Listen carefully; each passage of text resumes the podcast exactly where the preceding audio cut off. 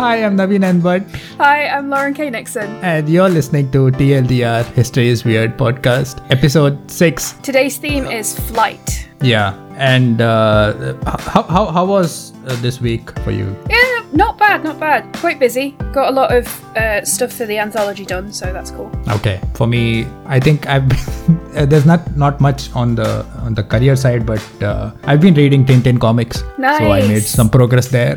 I love a I think I must have read about four or five. Fun fact: I think I'm close to re- reaching 1,000 pages Nice. this year of reading, which is if pe- people don't know, I I didn't read a book in 2019, so this is a big leap. It's a a, big it's a milestone. It's a milestone, exactly. That's Thank awesome. you.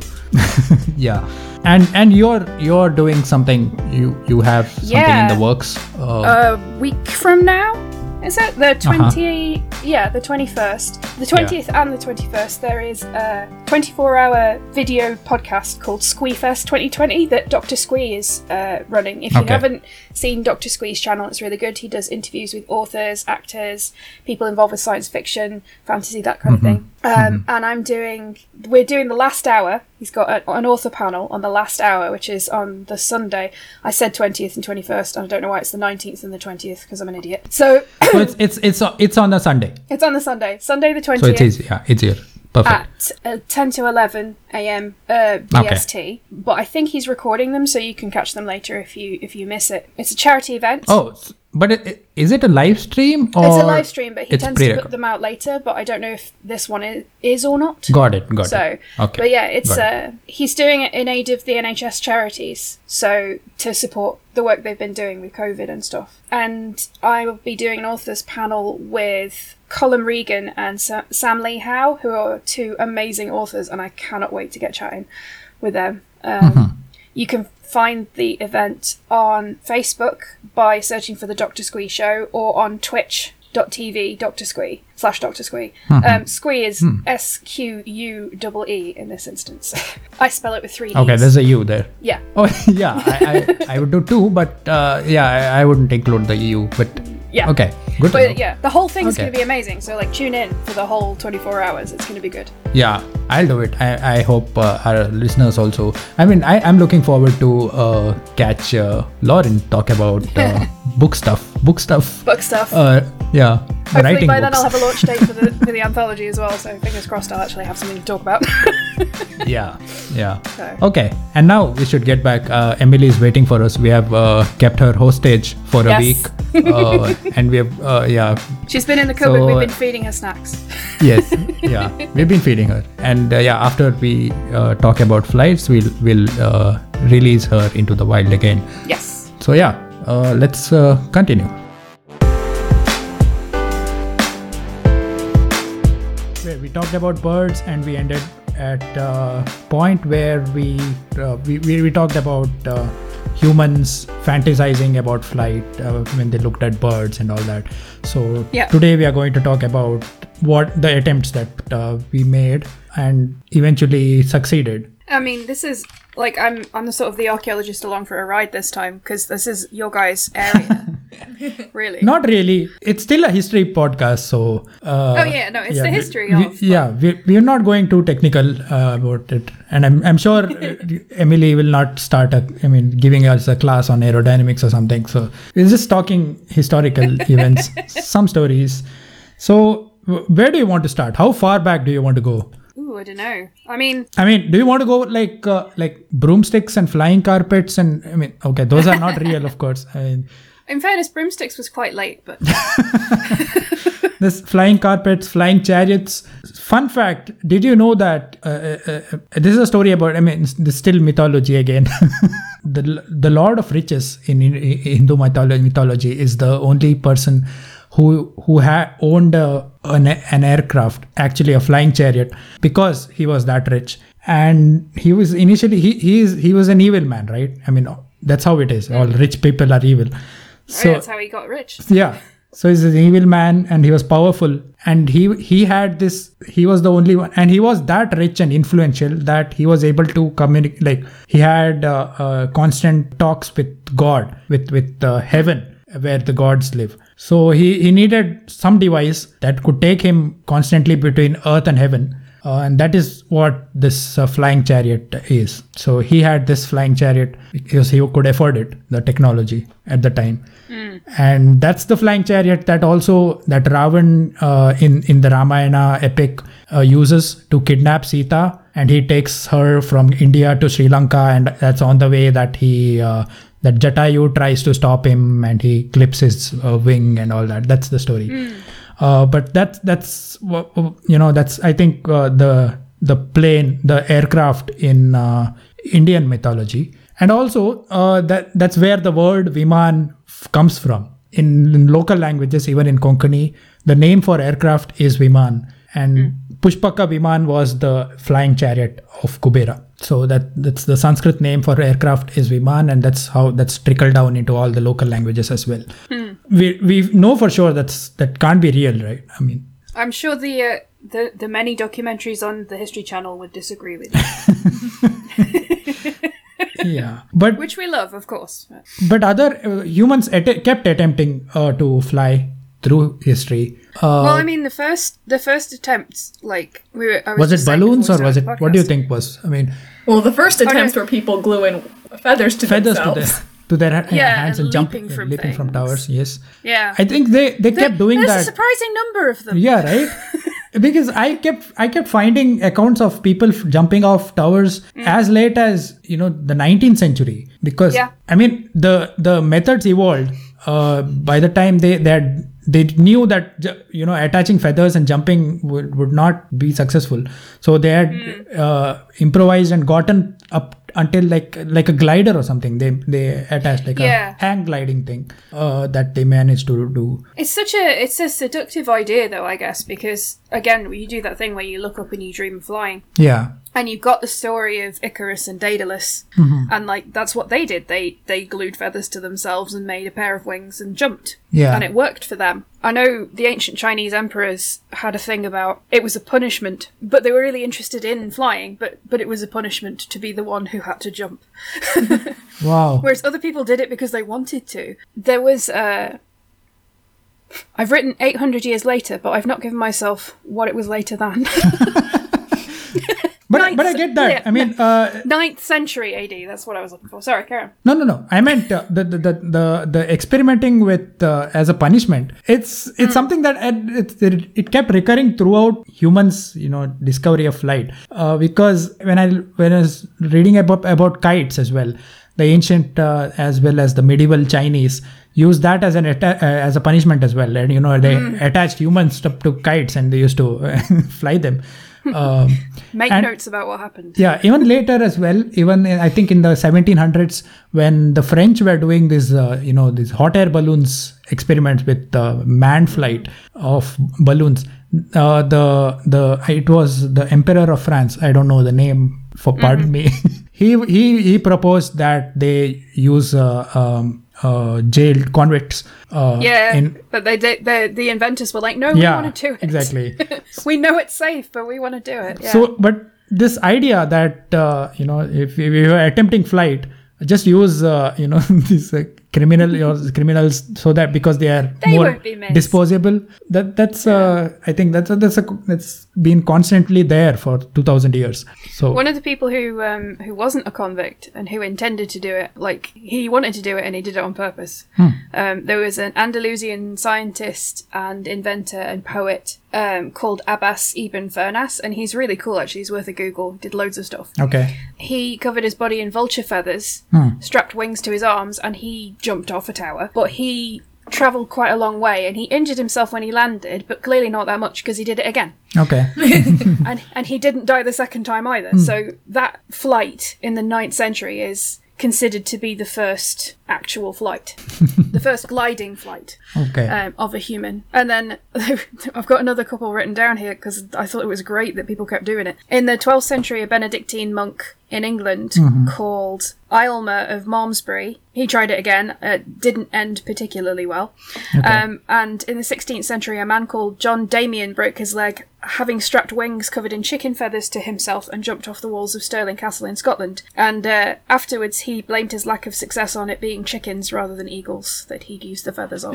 oh, so that was and clearly that was the problem. yeah, that was the problem, right? The moment he fell down, he was like, "Of course, should have used eagle feathers, right?" Yeah. That was Flightless so silly. bird. That's so silly. Yeah.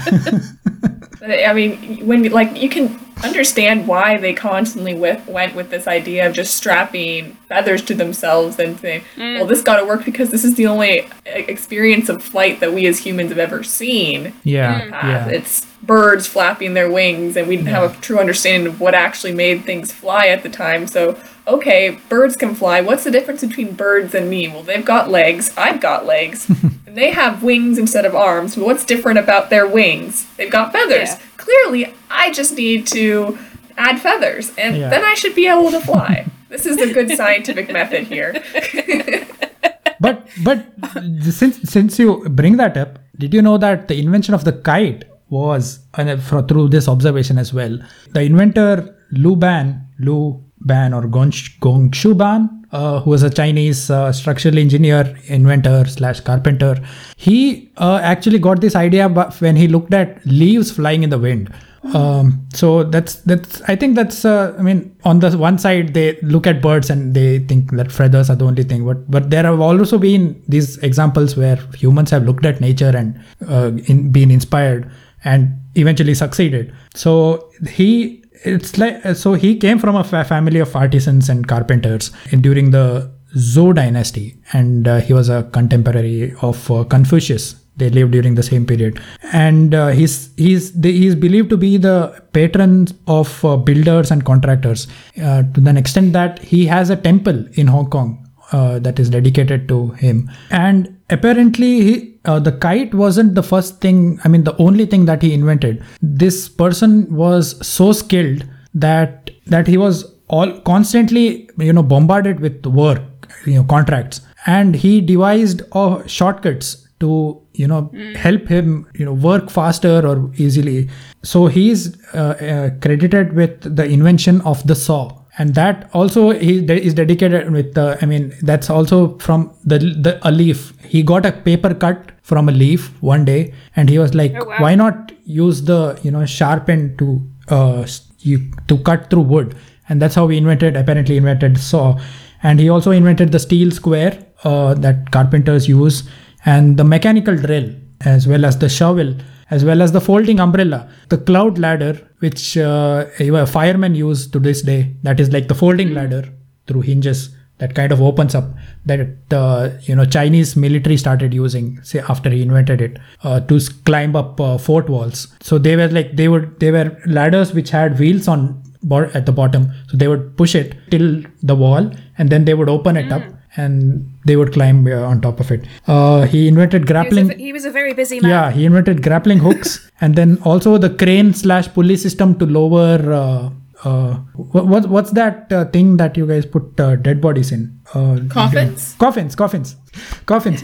the, to to low the, the mechanism to lower coffins uh, into the the ground, as well as the uh, he's credited as the inventor of the pedal powered wooden bicycle. Uh, more than a thousand five hundred years before uh, it was officially invented in the West. So I love things like that. I love it when you, you, you go through what uh, an inventor or someone who has that kind of mind wrote down and sketched, Yeah. um, but wasn't possible at the time, and then maybe was forgotten, and then centuries later, someone's gone. That's actually quite a good idea. Let's try it. Yeah, that's happened more than, and it's not just with physical items, with the ideas as well. Uh, Like scientific, you know, theories, mathematic formula. Many people Well, have, Leonardo, you know, Leonardo da Vinci's flying machines. yeah. Uh, I was saying even the Pythagoras theorem. It's not. Uh, it wasn't. Uh, yeah. it so the, yeah, the, that keeps happening. You can, you can like, like you can't uh, do intellectual property arguments over because it, it's centuries apart. Uh, Yeah, but then also it's like these inventions. This so many inventions. I I when I was reading this, I started to think. I was like,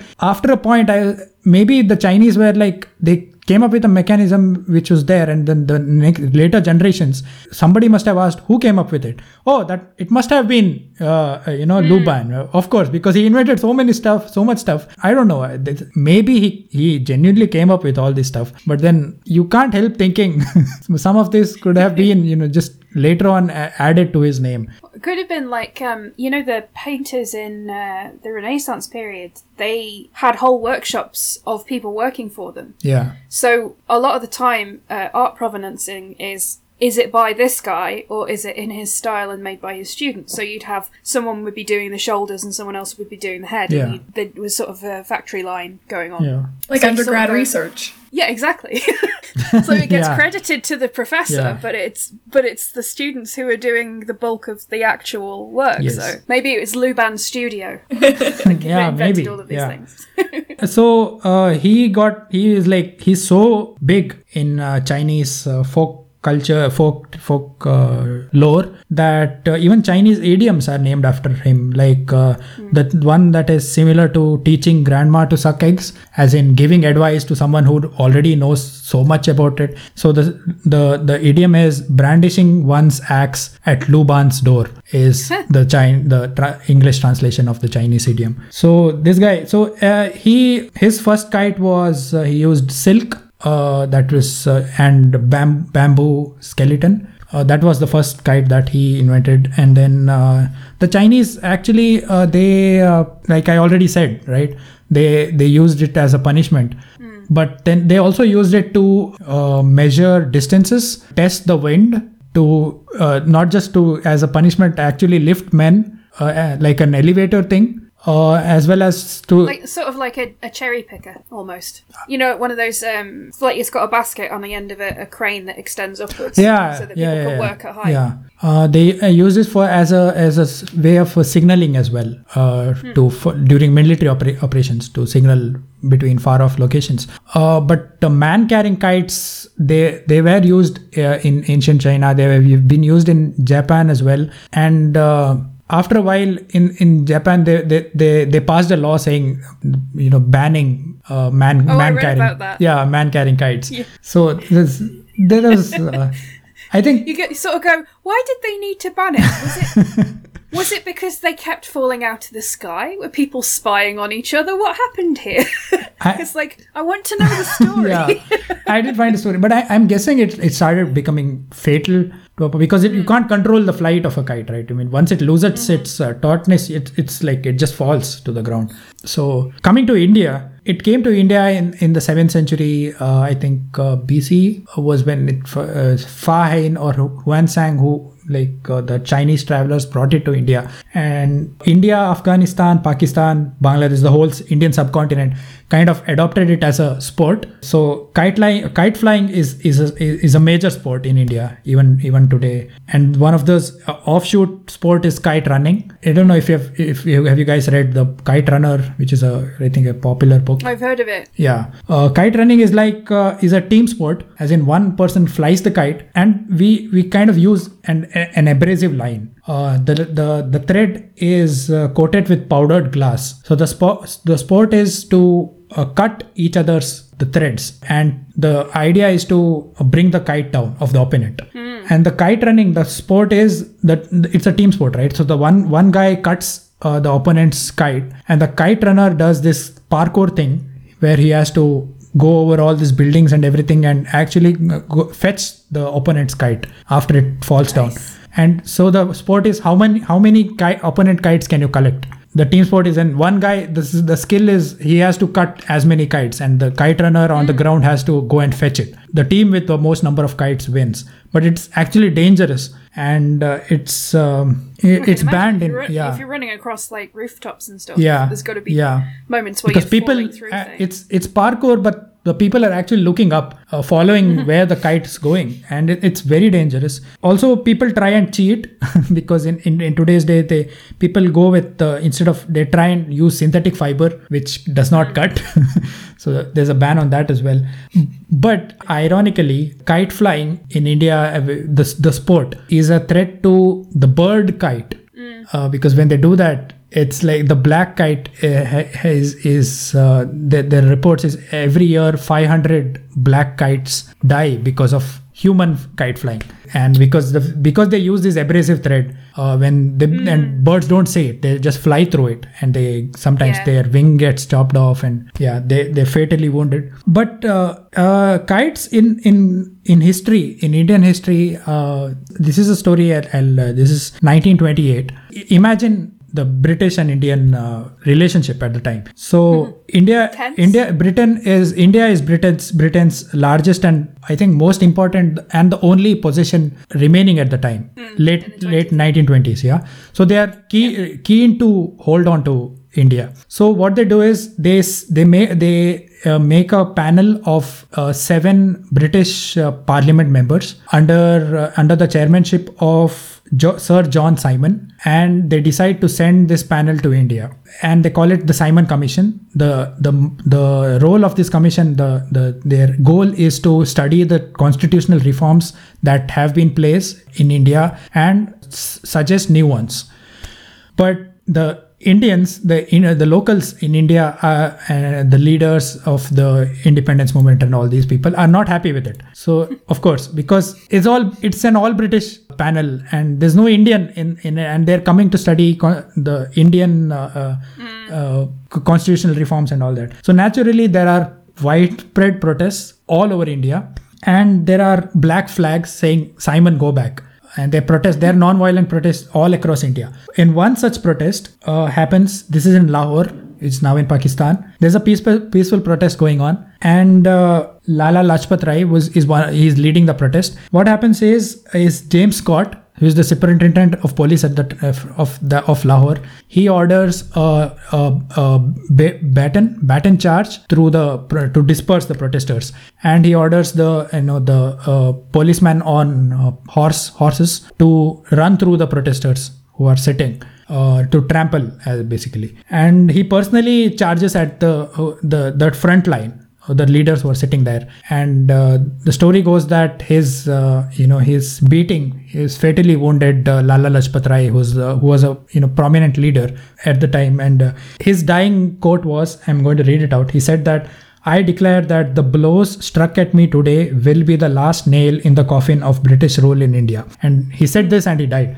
So his death became big news. And then there were kites black kites flying all over India with Simon Go Back. Uh, so this is like the first uh, big mass kite flying event. Uh, his his death was huge. The British go- there was there was debates in British Parliament, and the British government denied any responsibility of uh, his Of in his course. death. But parallelly, there was a teenager Bhagat Singh. He vowed revenge, and he, along with three revolutionaries, the Shivram Rajguru, Sukhdev, and Chandrasekhar Azad, he, they decided to murder James Scott. But they had never they had not witnessed this event they didn't know how how james scott looked.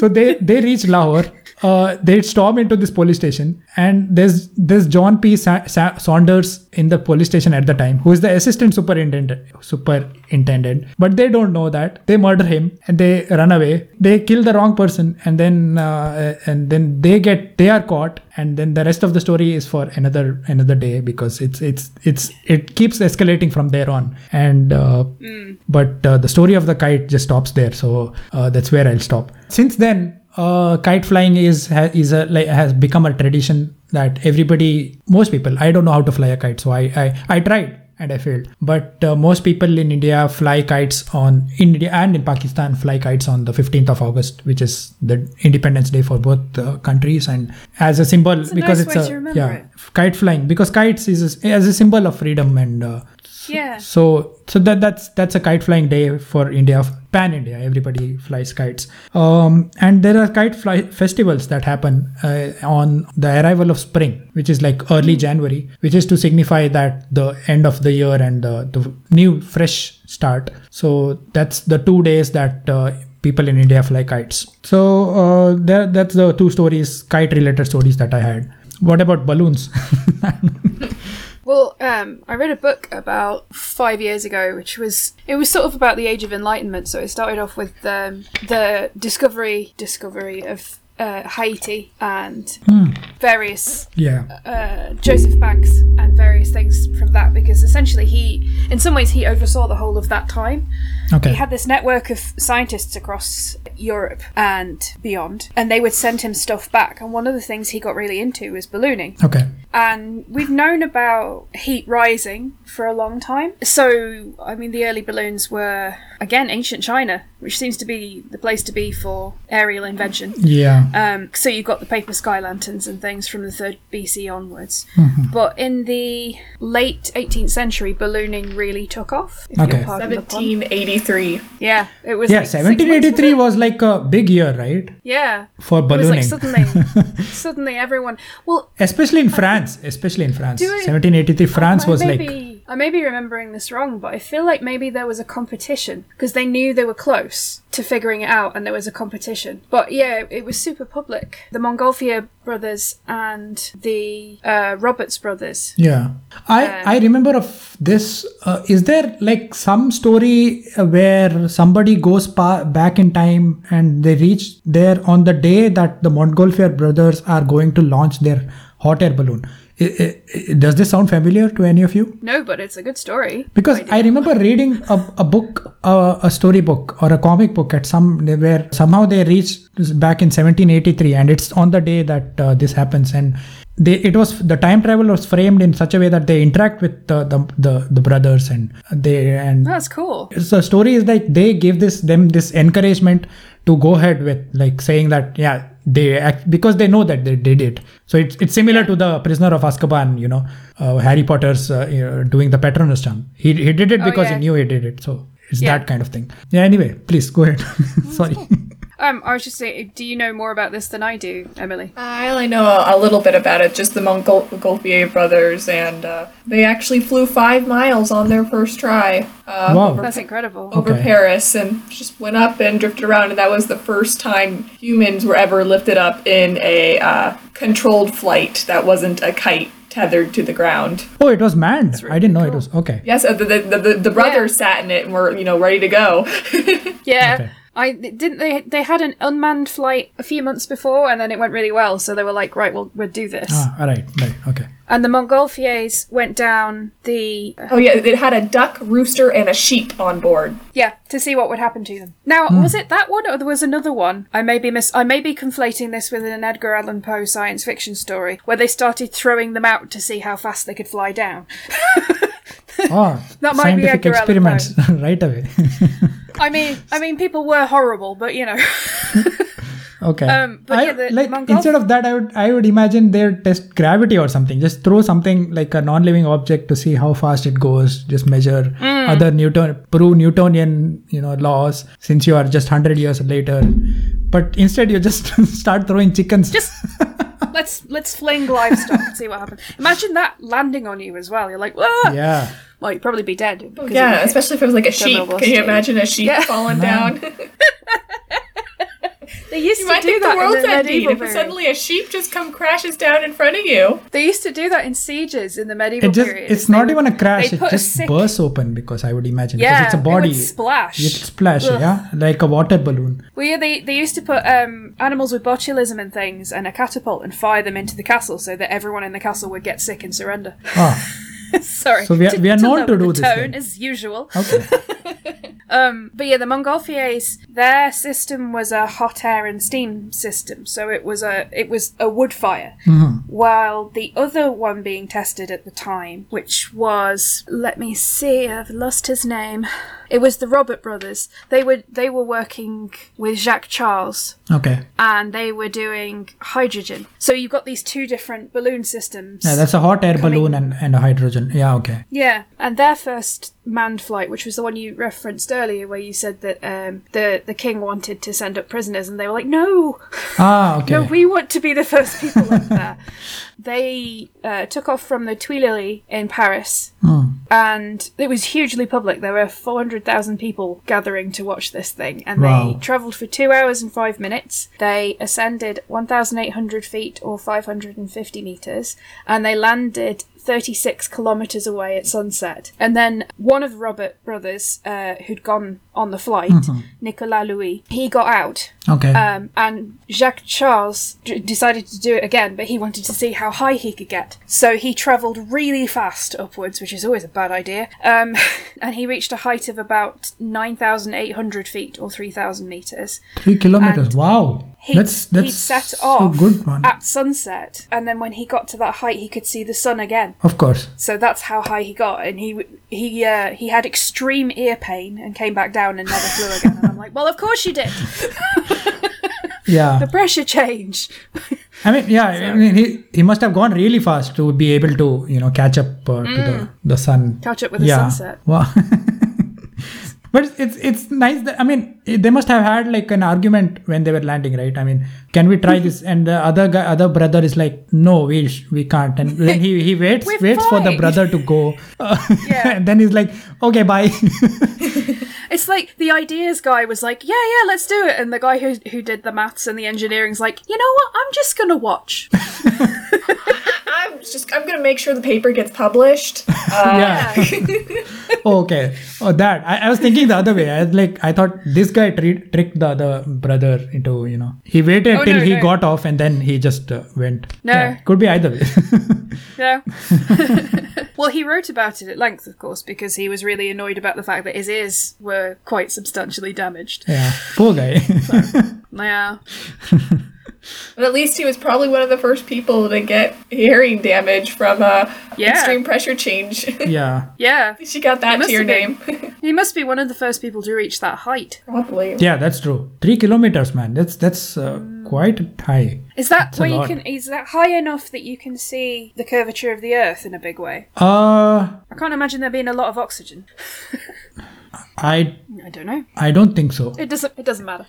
because um, I'm not sure because I uh, I uh, the, okay referencing another YouTube video again. I don't know about who this is, but they attached a, a GoPro to a hot air balloon. And Oh, they, I saw and they sent it up, and uh, it kept going. And they want they it at- at some point it showed the the curvature. I mean, it started. Uh, you can you could make out the curvature of the earth. And i think it was up more than 10 kilometers. Maybe like 25 kilometers or something. So 3 kilometers is is compared to this that height it's not much. But i'm, I'm thinking in terms of 1783 um, Gosh, yeah. so 3 kilometers and imagine him looking down and is like 3 kilometers is quite high right? Because burj khalifa is is, Yeah. at, is not even a kilometer high. Uh, so that's like thrice more than thrice thrice the height of uh, the tallest building in the world. So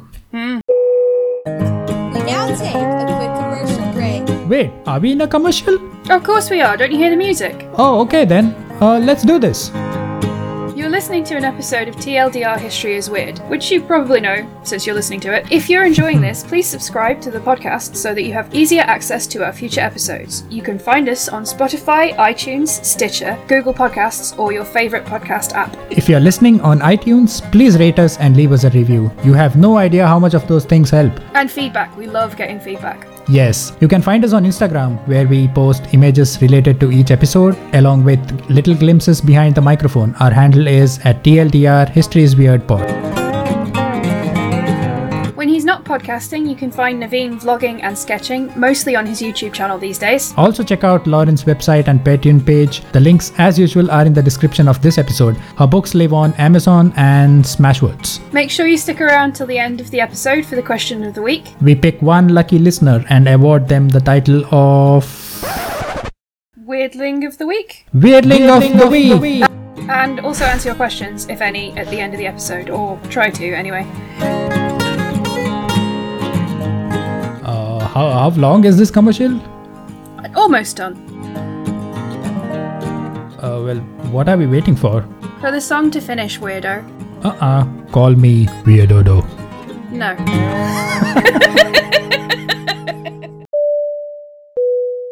Yeah, but what, pretty what else? So it's like what? It was a busy year in France. Oh, It was. Right. And it took off from there, and then, I mean, they started developing things in the 19th century. Okay. Um, they started developing things like Zeppelins, which Yeah. I didn't look into because I think they're very silly. you don't like zeppelins? The- The- let's fill a let's fill a thing with something that will explode and incinerate everyone. The Mind you, I suppose that's most fuel. So yeah.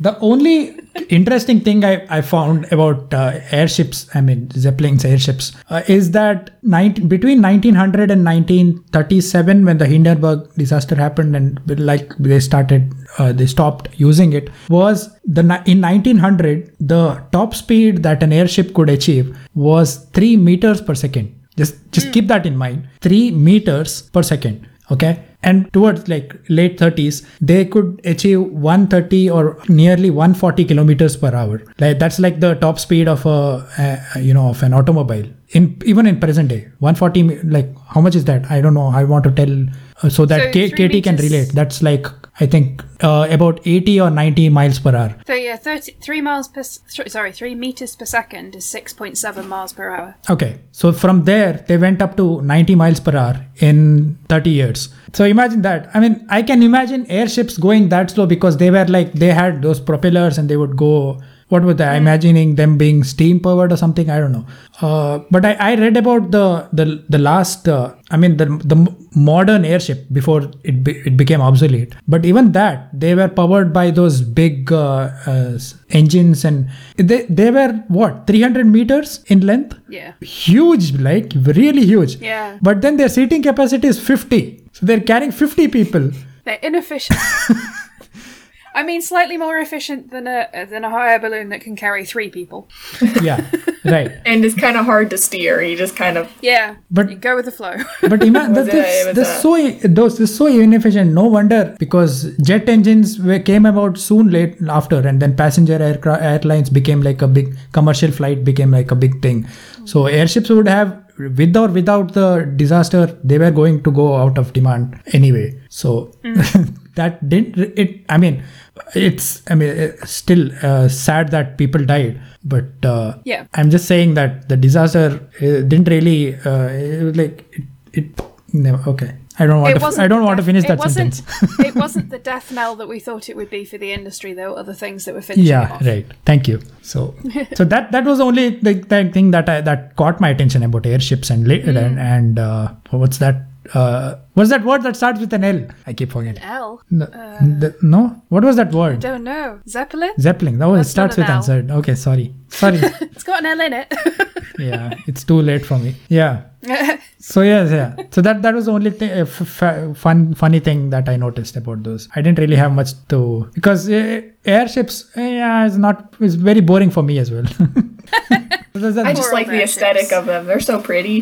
yeah, that's true. They are that's pretty. true. They they they look pretty. And just imagine, I was looking at the scale of that the the fi- the the Hindenburg uh, uh, lineup Mm. because it's so big, like 300 meters. That's big. That's longer than our bi- yet modern aircraft. You know, the biggest aircraft that we have right now is is like three times that. So I would I would have loved to see one, uh, uh, you know, in actual in real size. Mm. Then was, uh, they did a thing. does is there one that exists? I mean, we have blimps now, which you know kind of have the same shape. Okay. Um, they're just not Yeah. filled with the extremely explosive gas Or people. to to the same extent. Yeah. But I know I, There was, I would have there was a yeah. there was a MythBusters episode on them, I think. okay. And the the one that I really really remember from it is you know the phrase um, "it'll go down like a lead balloon." Is they made a balloon out of very very thin lead, and it, it worked just as well as the uh, the zeppelin that they were also testing. Oh, is that where the that where the is lead not Led accurate. Zeppelin comes from? I don't know, no, I'm just. I'm but just I. I imagine not from the MythBusters episodes. Pretty sure that Led Zeppelin predates MythBusters. because you said Zeppelin and lead, I was like, oh, okay, that's that's Led Zeppelin.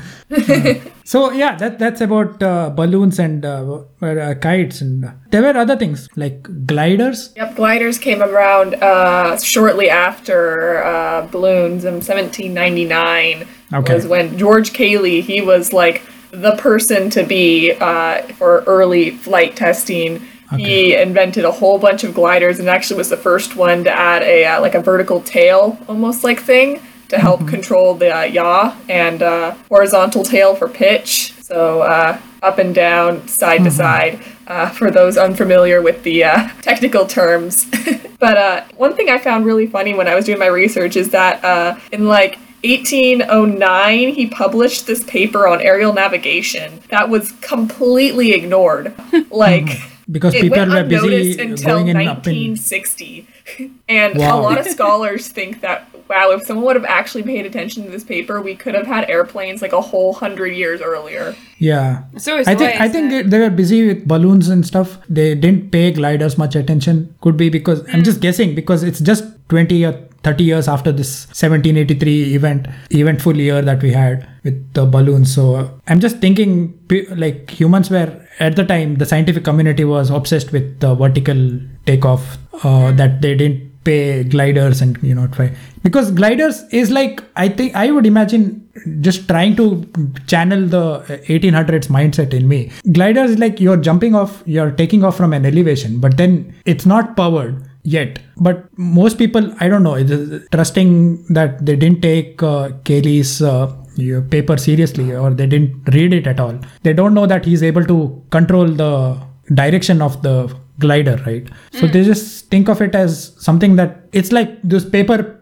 planes that we you know throw uh, Yeah. so the, eventually it, it loses elevation so that's what i meant i mean they can't sustain that elevation over long distances so maybe that's why they didn't take it seriously Well, also at the time, a lot of the, the countries that had strong scientific communities with funding were suddenly at war with each other. yeah For most of yeah, that century. yeah yeah yeah that's also also also fun fact about uh, Cayley did you know that his his cousin was Henry Cayley and then his son is Arthur Cayley who is is credited with the, the Cayley Hamilton theorem in uh, matrix algebra if you are aware of it uh, Arthur I'm not, but I'm going to sound like I am. I am. Done a lot of matrix algebra. yeah.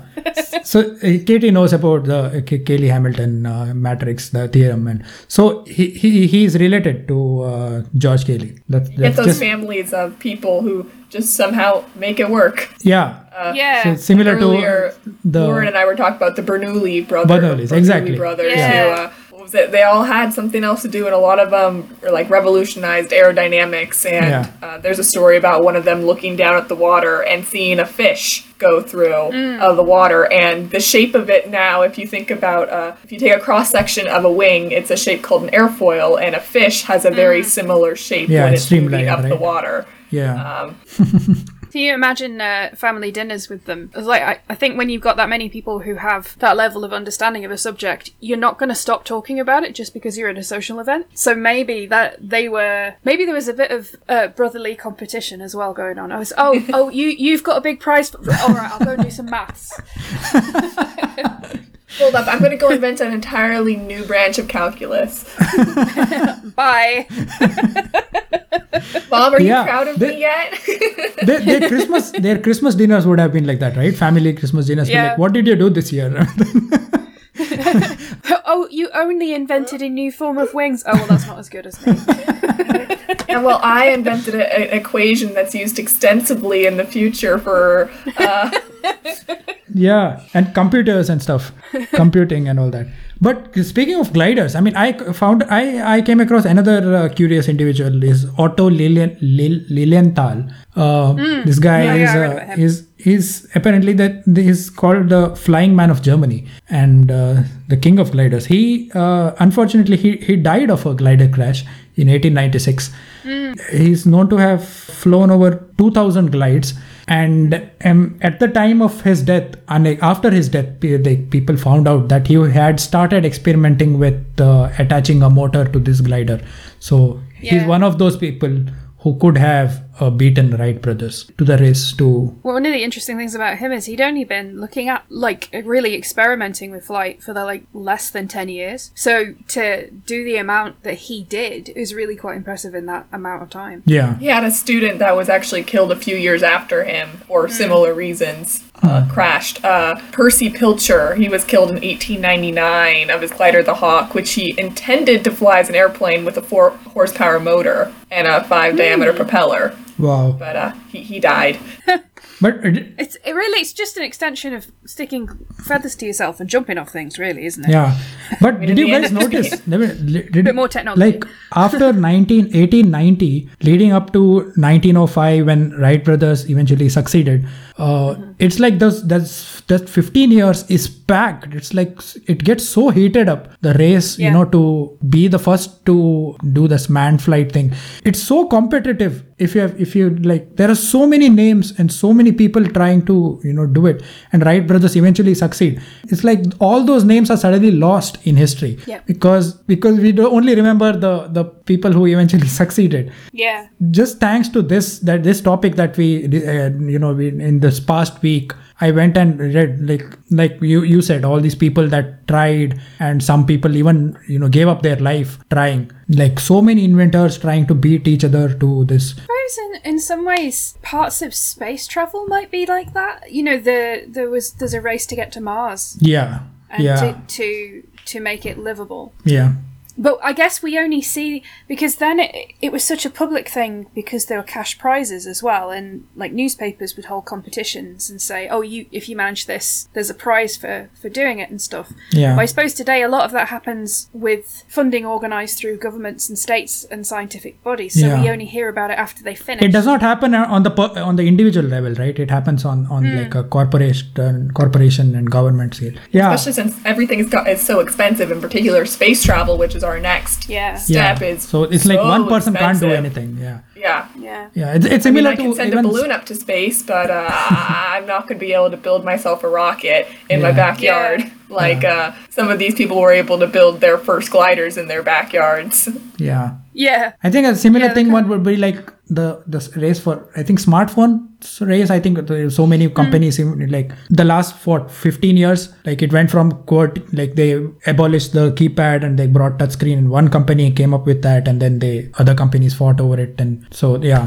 That's that is like the closest I can think of of uh, of such a tight knit you know cr- r- race over over a short period of time. Well, I suppose the it one l- that- that's happening. I mean, it, it's got to be more collaborative, but I imagine the vaccine. Vaccine, the yes, I was just thinking about about it. Yeah, vaccine. fairly yeah, intense. yeah, that's one. So, so anyway, so Wright brothers eventually did it, succeeded, and then uh, uh, immediately after that, eh, there was like a boom, big boom. Within four years, the U.S. Uh, Army bought the license. Like they bought out the, I think the design for the uh, Model A. At the time, they paid what thirty thousand U.S. dollars, which in today's age is about a million. Uh, it's um, yeah nine sixty thousand US dollars for the Model A, which like they built sixty of them for the they bought they bought the design for it and they attached a machine gun and they weaponized it. But then after that, uh, 1911 is the first account of um, airplane being used in war. Um, I can't. It was the Ital, Ital, Italo-Turkish war. The Italians Italians were fighting the Turkish, and then Captain, I think Captain Carlo Piazza is the name. He f- he flew the first uh, fighter aircraft, and Second Lieutenant Giulio Gavotti was the one who who threw uh, four bombs on uh, Turkish land. So, so that that's that's just three years before the First World War and we all know that the world wars was propelled uh, i think it just, totally took off the beginning of the first world war the planes looked like just two frames of ply uh, like two two uh, They, pro- they look so flimsy, don't exactly they? in right The picture. and at the Like, end just someone has from sewn there some kites together. and the end of the second world war the planes are like completely metallic and it- all, there's not much difference uh, from there from there up till uh, you know the next 40 50 years but just bit, during the two world wars is when i think the maximum evolution happened It really brought us to the planes that we know today. And Yeah. after after the World War II, that's when we started working on actually making planes more flyable. Because first we Yeah. were just like, okay, if we just strap a really big motor onto this and give us at least some form of lift, you know, it's gonna fly, right? but uh, it, whether or not it was controllable or not, it, which was kind of up to uh, debate, uh, especially for the pilots that flew them. And Yeah. uh, in the years after, particularly leading up to the Vietnam War, uh, the United States military was spending a lot of money developing planes that could actually be survivable if, for example, the pilot was injured, if the plane was uh, damaged. Yeah. I, lit- I remember our teachers telling us stories about how literally in the Vietnam War or the Korean War, I can't remember which one, but the planes would come down, they'd patch them up with duct tape because they were so durable, just cover the little Yeah. holes and send them right back up. yeah. Yeah. I think that i've heard stories of that during uh, between uh, during the chinese and the japanese war as well. Similar stories of uh, yeah pilots just jumping out crashing jumping out being captured. Yeah there is yeah there's some interesting stories about that as well. There's also, if you think about the, certainly from the British perspective, you were saying about whether or not they were adequately controllable. There was such a huge jump in flyability when the Spitfire came about. Like you went from these big Lancaster things that were essentially about as maneuverable as a bus, and then you had a Spitfire and it moved when you thought, and that was such a huge thing. Yeah, but uh, there's something. There was something called the Schneider Trophy. If I don't know if you, either of you have heard of it. This is the, this ran like this was held between 1913 and 1931. This is one of those air like air races which was very Yeah. popular during like like I said during those two during that period between the first and the second world war. And this was a 350 kilometer triangular course race which was held for those the duration of those 18 years annually. And uh, this race actually like drove uh, engine and airframe development because people or companies which were manufacturing planes were tried to make better aircraft that could win these races uh, because it was a very prestigious uh, trophy competition. And uh, one of these one of the pilots who who flew and won these competitions was Amelia Earhart. And uh, she was again po- went on to be popular for other reasons. And I, I'll, I'll, I'll, let Lauren talk about that. Um, I, lo- I love the way you say that, like I've looked it up. Um, okay, okay, fine. I think Amelia Earhart was the first woman pilot who uh, successfully flew solo uh, across the At- Atlantic in 1931. If I'm if I'm uh, not, not wrong. Yeah. Before that, it was Charles Lindbergh who did it. He was the first uh, Yes. solo. I mean, first first human to do it. Uh, It- yeah, that was that was another prize that they set up. It was the uh, Or- Orteig Orteig Prize, okay. and it was a non-stop flight from New York City to Paris. Right. And he was hugely famous Yeah. for it. And then, of course, he was hugely famous for other things, as you said about Amelia Earhart. They both had rather tragic lives Yeah. after their fame. Yeah. He was he was murdered, right? Charles Lindbergh was mur- Um, was kidnapped and murdered. I, don't guess. Think he was murdered, but his his baby was kidnapped. The Lindbergh ba- uh, the Lindbergh baby case is a huge Hmm. crime scandal. Okay, but yeah. Anyway, so in I think 1929 is when uh, Charles Lindbergh did that su- successful flight. Two years later, Amelia Earhart did it. Earhart, of course, vanished during one of her flights uh, in ni- 1937. Was it? Yeah. And uh, two years later, she was declared assumed. Right. That's the word term that they use. Assumed, Assumed dead. dead. Assumed dead. Yeah. Presumed. Presumed dead. Yeah. Right. yeah. yeah. It's interesting. I mean, obviously, that Amelia Earhart, like, we're fairly sure what happened to her, but it's interesting that both of those people completed very similar flights. Yeah. Yeah. And we know them for that, and we know them for a disappearance. It's a weird coincidence, that's all. yeah those those conspiracy theories are around it especially like she survived the some the crash she landed on some remote island and lived the rest of her life there and all that uh, none of this ever proved proven but uh, nice stories to talk about like to narrate and uh, nice conspiracy theories to discuss let, let- but let's talk about uh, the He wasn't murdered, by the way. I've just looked it up. He died of lymphoma. Oh, okay, okay. Sorry, I, I was, mi- I was uh, like, I had, uh, I got it wrong then. I just somehow thought that uh, he was Charles Lindbergh was kidnapped and murdered. Maybe it was his baby No, his, that you were talking about. His baby was Right, was okay, kidnapped and okay. murdered. Yeah, Uh, possibly. Well, I mean, there is again. It's one of those huge conspiracy theories. It's possible the family was involved. ah, It's one of those ones. crime. We will never know. Is that the one that was uh, called the crime of the century and all that? Yeah, yeah. Yeah, but it's not a It's a history podcast. So I know. My, my efforts to turn it into another true crime pro- podcast, notwithstanding. yeah. So uh, do you want to talk about the the the, the air force of your uh, respective countries or should we move to passenger flight uh, and to end i mean we don't have much to talk about after this Do you want to go first? You begin with A. Your country begins with A. Oh, uh, I mean, again, as, as, as I pointed out, a lot of the uh, real push forward with the uh, uh, flight in the centuries uh, following, I guess, the century following uh, the Wright brothers was military because they realized there was such an extreme chance to just kind of be the thing to drop bombs instead of having to go run Yeah. out onto the field, put a bomb there, run back, and press Yeah. a button now you could fly a couple miles overhead and go click a button and that would just fall and you'd be all safe. But uh, I mean, clearly some of the most advanced planes in the entire world are military aircraft, like the Yeah. F twenty two and the F eighteen. Those kinds. Uh, oh, the F twenty two is so pretty. I'm not going to talk about the F twenty two, but it's so pretty. Isn't that the one that is called the Raptor? yeah, F twenty two Raptor. Yeah. Yeah. It's that I know. It's like uh, everybody has a, a uh, nice has a favorite uh, plane, right? Because there's so many cute. Uh, like uh, it's cute is not the word to describe a, a, a military aircraft. I know, but some of those are really. I I, I personally I, I love the Sukhoi, the Russian Sukhois, uh, those elevated noses. Uh, but I, I find those pretty. But yeah, go on, please. Uh, I mean, that was really all I had to say. I mean, I'm not too familiar with the uh, military history of uh, America, particularly with the aircraft, other than the fact that that's where all the planes come from, and that's why aerospace and majority of aerospace contracts are military related, at least in the yeah. United States. Yeah, I think military spending uh, still uh, drives uh, aerospace research to mean, it really a large, a large extent. My first internship was a military contract, so you know Yeah. that was a fun thing to get onto right off the bat. Yeah. No pressure. no pressure at all.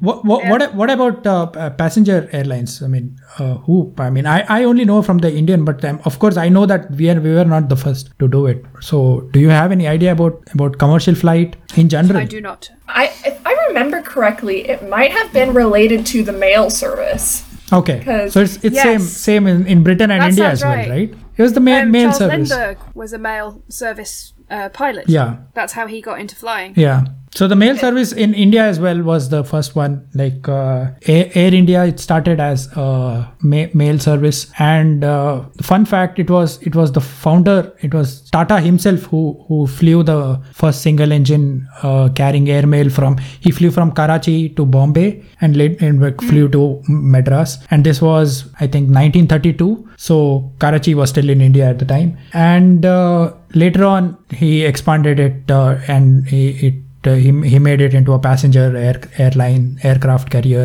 and 1960 was when the first uh, Boeing came to India, Boeing 707. For, it was the first Asian airline to induct a jet aircraft, actually. But uh, I cannot cannot not talk about Air India and not mention the 1989 airlift because this is one a big historical event. So I, I am I'm excited to talk about it. I I love talking about it. So during the Gulf War and just before the Gulf War, I think during when uh, who invaded who? I'm I'm not clear on that.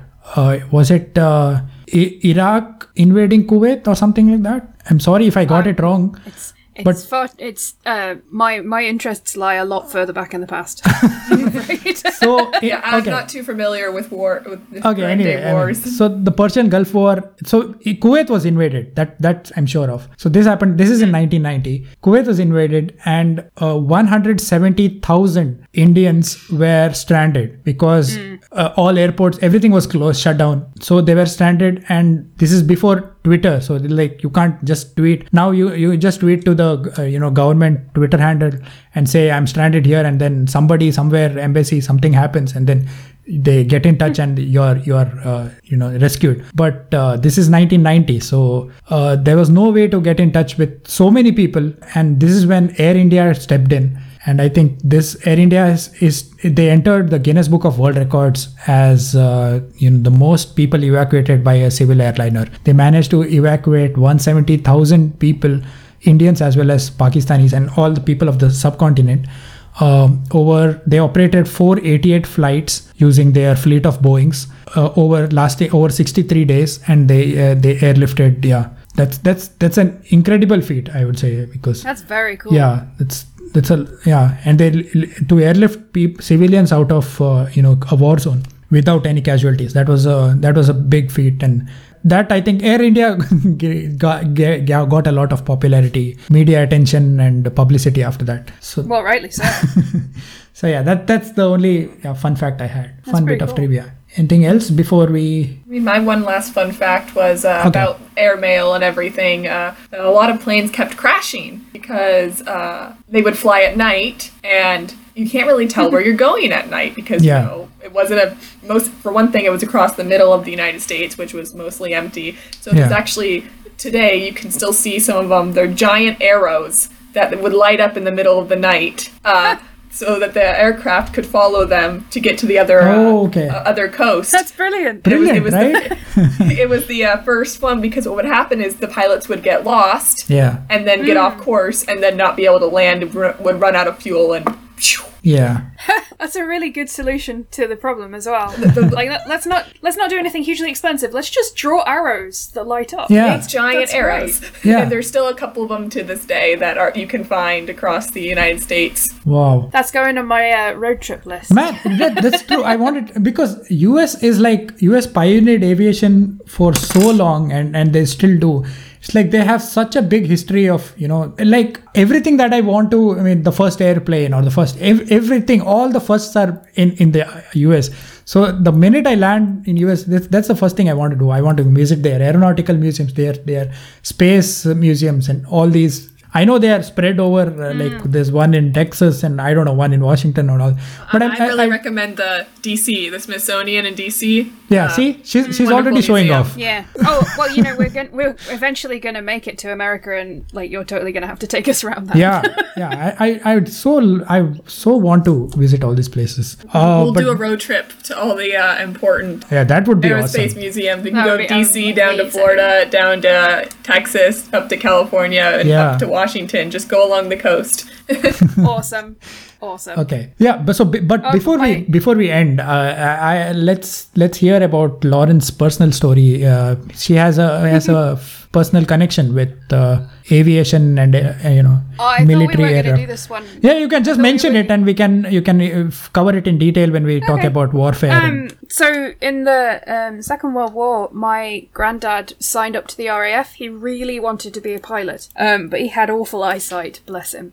Um, so he became an engineer, and he was a really good engineer. Um, and he fought with the uh, 74 Tiger Squadron. And yeah, he fought all over the the field of war. That's not the right phrase. He fought all over the place: Palestine, Egypt, uh, France, Simi, Crete. Yeah, wow, that's pretty much it.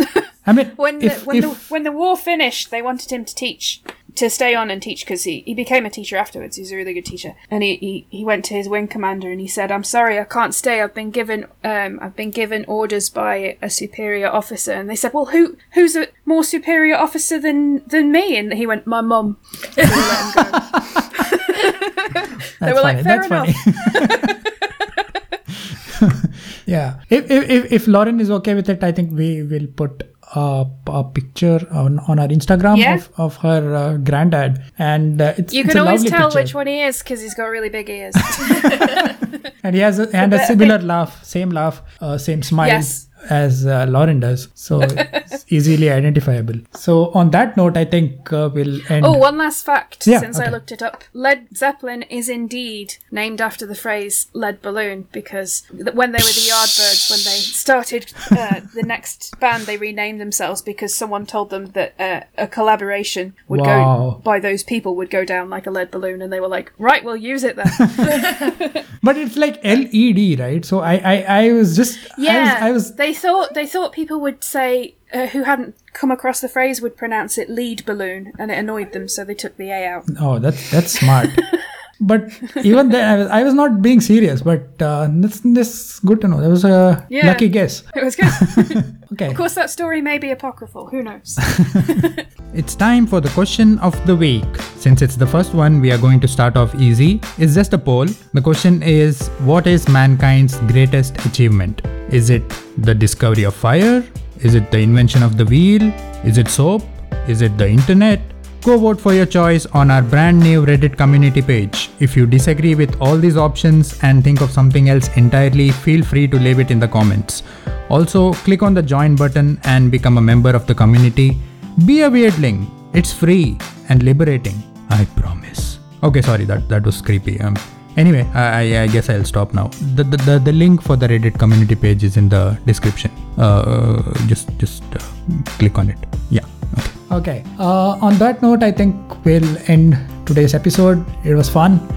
Uh, it's time to Yeah, say goodbye to Emily because uh, she yes, has to go. Yes, thank you so much for coming Yeah. and doing a couple of episodes for us. Thank you, Emily. You're welcome. This was a lot of fun.